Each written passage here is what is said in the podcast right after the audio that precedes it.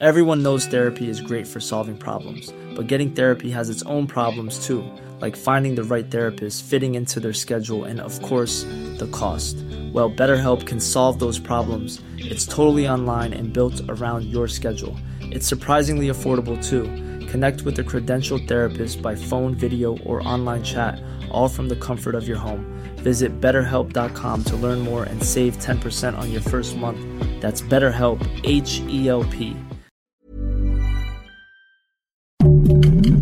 Heraldo Podcast, un lugar para tus oídos.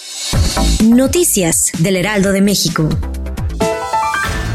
El secretario de Relaciones Exteriores Marcelo Ebrard Casaubon detalló que existe un pedido de extradición a Estados Unidos para Ovidio Guzmán desde el 19 de septiembre del 2019. Sin embargo, se respetará lo que marcan las leyes, por lo que se hará de forma inmediata. Rechazó que sea un regalo previo a la visita del presidente de Estados Unidos Joe Biden, programada para el lunes 9 de enero. La Secretaría de la Defensa Nacional implementó un operativo especial en Culiacán, Sinaloa, para detener a un objetivo prioritario, Ovidio Guzmán, hijo del narcotraficante Joaquín El Chapo Guzmán.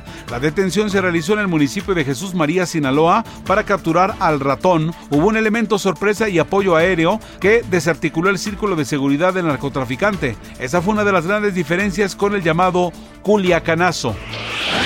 La ceremonia para despedir formalmente al Papa Benedicto XVI fue afín a su personalidad, austera, sencilla y reservada. Así lo aseguró el padre Eduardo Corral, secretario de la Dimensión de Educación y Cultura de la Conferencia del Episcopado Mexicano. Cientos de sacerdotes, obispos, cardenales y miles de fieles se han dado cita durante los últimos días para desear un próspero último viaje al ex titular de la Iglesia Cristiana, quien dejó el cargo en el 2013. La nueva película de comedia y terror, Renfield, ha presentado su tráiler oficial, que tiene como protagonista a Nicholas Holt.